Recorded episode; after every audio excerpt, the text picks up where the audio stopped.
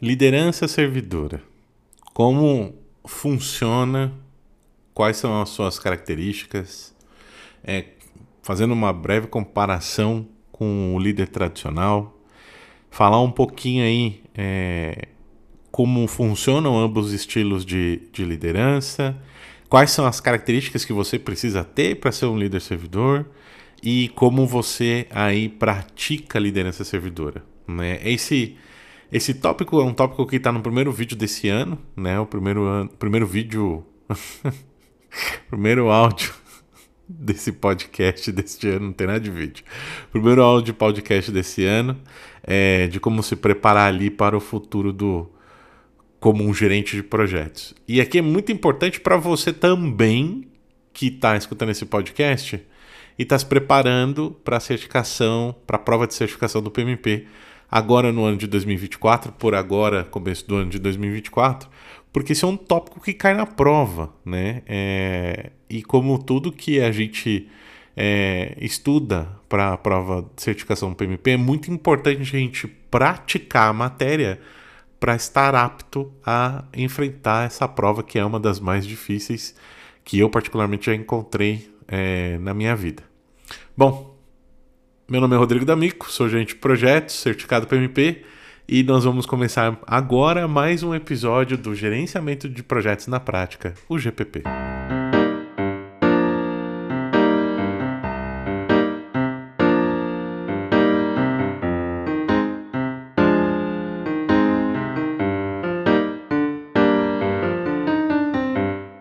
Liderança servidora vem numa série de locais aí, de matérias diferentes, é, é muito difundido dentro do, do mundo da agilidade, né? A função ali do Scrum Master é, como um líder servidor aí para a equipe, para o squad, né? Que está ali atendendo uh, os requisitos do backlog ali, cumprindo as histórias de usuário e tudo mais. É, mas também ele deveria, deveria, né, como o próprio nome diz, liderança servidora, ser algo praticado pelos políticos, pelos nossos governantes, pelos nossos é, queridos e amados vereadores, deputados, senadores, prefeitos, governadores e etc. Né? E, infelizmente isso não acontece. Mas fazendo um comparativo besta, né, é, e fazendo um resumo é, para começar aqui esse podcast, falando do aspecto de ah, como é que funciona a liderança servidora, e aí falar um pouco rapidinho, fazer um comparativo aí, como é a liderança tradicional. Num resumo, tá? Liderança servidora é o líder, ele faz um papel de suportar e desenvolver. O, o líder servidor, né? É, o líder tradicional, ele exerce o que todo mundo conhece como comando e controle. Então, na hora que você compara uma coisa com a outra, é muito fácil de você visualizar, se você conseguir colocar aí é, uma imagem aí na sua, na sua tela mental de uma pirâmide. Então, Pensando no, no líder tradicional, você coloca no topo dessa pirâmide o líder. Embaixo é, desse, desse líder você tem a gerência, embaixo da gerência você tem os funcionários, né? As pessoas são parte do time, e embaixo dos funcionários, das pessoas são parte do time, você tem aí os clientes. Né? Isso seria o, o imaginando uma pirâmide e aí fazendo uma referência à pirâmide de Maslow, mas não é, né? Porque nós estamos colocando aqui e falando sobre o líder servidor, topo da pirâmide o líder, no pé da pirâmide, na base da pirâmide, você teria aí clientes ou talvez os empregados, tá? os funcionários aí, parte do time. E quando você é, pensa na liderança servidora, praticamente o que você teria é uma pirâmide invertida, aonde definitivamente é, o pico da pirâmide estaria voltado para baixo, como se fosse um triângulo voltado de ponta cabeça, e lá no topo você teria os clientes, é, depois os empregados, o time, depois o time de gestão, e aí por último o líder, né? E por que, que é, é tão falado sobre essa questão de a gente é, exercitar a liderança servidora é, e a, a, sabedoria, vou falar assim, por trás disso. Quando a gente pega um, um líder tradicional, o líder tradicional, ele, é, por por padrão, eu vou falar assim, não estou é, classificando nem julgando ninguém. É, cada estilo de liderança existe com um propósito e cada um deles exerce uma função. É, e muito provavelmente, assim, acho pouco provável, mas muito provavelmente deve ter aí o seu uso, tá? O líder tradicional ainda. Aí os coaches, é, as pessoas que, que fazem aí e falam sobre liderança podem responder até melhor do que eu. É, mas o líder tradicional ele tem cinco características, né? É, a primeira delas é ele acredita que tudo é sobre eles. Ele é um, uma pessoa que tem uma posição de fala. Né? Ele mede o sucesso através da produção. É, ele usa a energia né? e, o, e o, o controle. É aqui o lance do comando controle é, para impulsionar desempenho, para é, impulsionar performance, dependendo, fazer um parênteses rápido, dependendo da empresa que você trabalha, isso é inclusive métrica de, de, de avaliação de performance, de, de, de performance do funcionário dentro de um ano, né? É, ele vê uma ele vê a liderança como uma posição a alcançar e essa é a função, vamos falar assim, de um líder tradicional. Quando a gente parte aí pro líder servidor, que eu acabei de falar, né, da pirâmide invertida, o líder, servidor, o líder servidor, ele é quase que, dá para dizer, que o oposto. Mas não é o oposto propriamente dito. Ele tem algumas, é, algumas funções aí com detalhes diferentes, né? Então, por exemplo, é, o líder servidor entende que não é sobre ele, né? Ele está na posição de escuta e não de fala. Ele mede o sucesso através do crescimento e do, e do desenvolvimento. Ele compartilha o poder e o controle para impulsionar o engajamento. Ele vê a liderança como uma oportunidade de servir aos outros. Aqui é muito legal é, a gente pensar no líder servidor como aquela pessoa que é líder e que quer é, dividir com o seu time algumas decisões, as que podem ser divididas, né? Porque quando a gente está no mundo corporativo ou quando a gente está dentro de uma equipe de projeto, é, por mais que a equipe entregue é, tudo junto, né? Junto com, seja com o Scrum Master, com o gente de projeto, é, com a posição de líder aqui, é, para alguns assuntos, infelizmente, a, a, a, posição do líder ela é a posição que vai pagar o preço. Né? É, infelizmente, no mundo real é assim que funciona mas é, também essa divisão do controle, do comando e controle, né? É, essa divisão de poder e controle e se compartilhar com a equipe faz com que algumas coisas fiquem mais amenas também é, é, nesse, nesse, nessa questão aí de quando tem algum tipo de problema que necessita, vamos falar assim, de um nome específico. E aí você deve estar se perguntando, tá legal, mas por que, que eu deveria né, fazer é, esse pensar, vamos falar assim, nessa questão de ser um líder servidor? Pelo simples fato de que o futuro a gente deve ter cada vez mais é, esse cuidado né, com o ser humano. É lógico que numa evolução de muitos anos aí, né, é, salvo que algo aconteça, a gente teve aí a pandemia que aconteceu agora do Covid-19, foi uma pandemia que acelerou muita coisa né, acelerou muita coisa e está trazendo alguns retrocessos de novo aí, é, de volta, muito provavelmente por falta de liderança servidora em alguns casos. É, mas é muito importante a gente pensar nisso para o futuro, né? Muito a ver com, com o primeiro episódio desse ano aí, olhando para essa questão do se preparar para o futuro. E aí pensar no, no, quais seriam as características aí que você tem que desenvolver, na verdade não tem que, né? É, mas são características que eu encontrei aí lendo o PMBOK sétima edição, lendo o livro da Rita, lendo outros livros de liderança, a, a tática do Oceano Azul. É, são coisas, é um resumo, vou falar assim, é, de oito itens que são válidos aí para como características que os líderes servidores têm, né? O primeiro deles é o empoderamento, né? a capacidade de apoiar os outros a atingirem seu pleno potencial. Isso é muito legal, porque é, é, aquela coisa do eu tô junto com você. Né? Quando a gente olha aí no, no, no LinkedIn, aquelas figurinhas que o pessoal costuma compartilhar, né? que, sobre a diferença entre o gerente e o líder. Né? É, diz que o, o, gerente, ele é, ah, não, eu tô sozinho, vocês que me servem, um negócio assim. E o líder é o cara que tá junto ali é, com o time, nós vamos juntos, vamos vencer juntos, vamos errar juntos. É bem isso mesmo, né? É, o segundo item aqui é dar um suporte, né? Priorizando aí a, as pessoas que estão é, junto, parte da equipe, unas no, numa equipe, dando crédito às contribuições quando necessário. Essa parte acho que é sensacional. Eu cansei de ver passar por isso, de tipo, ah, eu dar uma ideia, alguém dá uma ideia, o outro vem e fala, ah, não, a ideia é minha.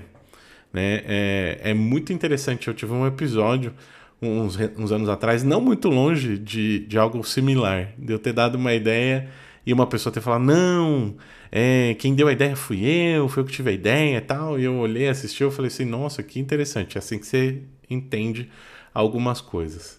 Né? É, a terceira característica aqui é a humildade, né? manter uma perspectiva modesta é, de si mesmo e sobre as outras pessoas. Depois disso, autenticidade, que é muito importante né? É, nas interações aí profissionais, mas não só nas interações profissionais, mas também nas interações públicas, é, nas interações privadas. É muito interessante a gente é, marcar as pessoas pela maneira como a gente tratou elas, né? É, isso julga muito como quem você é. é. Não no sentido de julgar, de julgamento, mas sim de, de construção, né? O próximo item da nossa listinha aqui é a coragem, né? É a coragem para assumir riscos inovar e enfrentar os próprios medos. É a coragem aqui para assumir riscos, riscos não é ser um louco desvarado, né? Mas sim tentar calcular seus riscos aí, é, criar planos de mitigação e assumir alguns. Depois disso, e ligado aí com os riscos, a responsabilidade, né? E responsabilizar a si mesmo e aos outros é, por suas ações quando for necessário. É muito importante, quando a gente trabalha na, na liderança servidora, é, a gente toma decisões juntos. Né? Então é muito legal as decisões que forem que derem errado, porque é normal, a gente não vai a gente não vai acertar 100% do tempo. Isso é uma outra coisa que o, o, o mundo corporativo precisa mudar, né? A gente não vai acertar 100% do tempo. E tá tudo bem não acertar 100% do tempo. É, lógico que há exceções, mas é, é muito importante quando a gente não acerta, a gente se responsabilizar por não ter acertado. Né? Depois disso, a aceitação, que é compreender e respeitar as perspectivas dos outros. Né? E por último, é a servidão como um todo, né? que é praticar o serviço é, para o bem maior da organização. E aqui dá para colocar um ponto que eu falei lá aqui no começo desse episódio, dessa questão do, do dos políticos e tudo mais, porque é, esse ponto, esse último ponto do praticar o serviço para o bem maior da organização, ela pode muito bem ser substituída por praticar o serviço para o bem maior da sociedade. Né? É muito interessante a gente lembrar desse aspecto e pensar nesse aspecto é, na nossa organização, no nosso time, sem dúvida, sem sombra de dúvida nenhuma. Também não estou sendo besta o suficiente para achar que você vai começar a fazer isso amanhã e que seu chefe vai ser é, super legal com você, vai todo mundo entender, vai todo mundo entrar na liderança servidora, nós vamos todo mundo trabalhar junto. Eu sei, sei que não é assim, que tem o Zé e, e, e a Zé que ficam ali causando, tem, ficam falando, ficam causando, botando BO pra cima de você. essas coisas acontecem, né? Normal. Mas é legal você ter uma noção disso e tentar incorporar o que for possível incorporar dentro do seu dia a dia. Né? E aí, um, um, se você está numa posição de líder, né? É, esse, é esse pedaço aqui, é, também para quem está querendo chegar na posição de líder, eu entendo que isso funciona de uma maneira muito legal que eu vou falar agora. E aí eu vou fazer um parênteses e contar um pedaço da minha história. É, num, nos anos atrás, eu por muitos anos eu tive um diretor e foi uma pessoa que me ensinou muita coisa, né? Foi meu, meu diretor é, por muitos anos e eu tive a sorte de me tornar líder é, com ele sendo aí o meu, meu diretor, meu chefe. E tem algumas coisas que ele me, me ensinou e eu, e eu tenho Eu tinha um par naquela época, né, no, no, meu trabalho, que também, que inclusive é amigo pro resto da vida, ambos, na verdade, né, pro resto da vida, é, eles me ensinaram algumas coisas que são muito válidas quando a gente busca, é, de repente, pensar em como praticar liderança servidora. A primeira delas é ver as pessoas do time como indivíduos e não como trabalhadores. É lógico que elas estão ali a trabalho. É lógico que elas estão ali em troca do tempo dela pelo salário e tudo mais. Mas essas pessoas têm problemas, essas pessoas têm família, essas pessoas têm é, situações que acontecem, imprevistos que acontecem. Então é muito importante a gente ter aí, de alguma forma, essa, esse entendimento. Né? É, isso é super válido, porque salvo que você trabalhe no, no, no hospital ou algo do tipo, é, você com certeza consegue aí entender algumas situações com um pouco mais de cuidado. Não estou dizendo que o pessoal do hospital não entende, tá? Que o pessoal do hospital trabalha num ritmo de estresse muito mais elevado do que as outras áreas. É, todos os serviços essenciais, principalmente os serviços de saúde que mexem com a nossa vida, é, todos eles têm uma pegada diferente é, com relação ao restante dos, outro, dos outros trabalhos, eu vou falar dessa forma. É, segunda coisa que a gente tem que ter em mente é tentar, de alguma forma, entender ou descobrir até, porque não falar assim, o que, que estressa aquela pessoa na vida dela. Às vezes você consegue descobrir uma forma de ajudar a pessoa a resolver um problema que ela tem, que ela não está encontrando uma saída e ela não é obrigada a dividir com você. É, você não tem obrigação nenhuma de ajudar também, mas é interessante se você pode ajudá-la, por que não, né? Ajudá-la. É, terceira coisa que vale aqui é que os momentos importam, né? Muito importante essa questão do momento. E aí a gente fala muito, né, da questão do trabalho remoto, de estar tá todo mundo trabalhando em casa. Nós estamos no meio de uma fase onde as empresas estão retornando com trabalho presencial, pelo menos de maneira híbrida. É, algumas, né? Outras nem estão discutindo isso, estão surfando aí na onda do, da diminuição dos custos, né? Das pessoas não não estarem indo de escritório, não ter que gastar com é, housekeeping, não ter que gastar com é, a parte de facilities ali, gastar rios de dinheiro com impressora, papel, luz, água, um bando de outras coisas que tem em, em volta disso aí, são custos que estão em volta disso.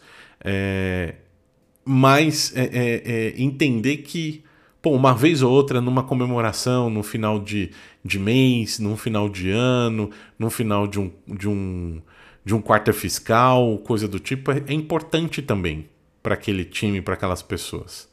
É, a quarta coisa é mostrar apreço pelas pessoas, pelas pessoas do time, né?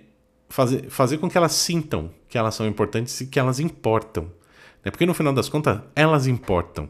Se você é líder de, de, um, de uma área ou está aspirando a ser líder de uma área ou alguma coisa do tipo, você sabe que sem as pessoas do seu time, é, você não consegue fazer nada. E eu não estou dizendo que ninguém é insubstituível, não é isso. É, mas lembrar que o trabalho acontece como um time, não como um indivíduo.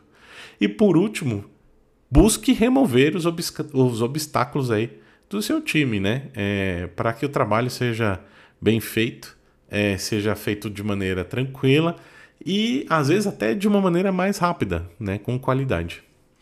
E era isso que eu queria passar para vocês nesse episódio de hoje, lembrando que é, esse podcast está disponível no Spotify, no Apple Podcasts, na Amazon Music e no Deezer, e tem outras plataformas também.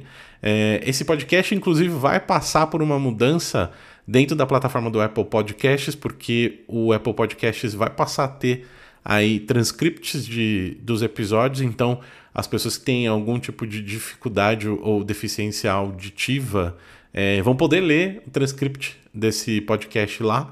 É, então, muito provavelmente, para quem escuta o podcast aí no, no, apli no aplicativo do podcasts da Apple, vai ver essa diferença muito em breve. Eu estou acertando isso, inclusive, eu nem sei direito como é que eu vou fazer, mas eu já estou vendo isso desde o do último fim de semana.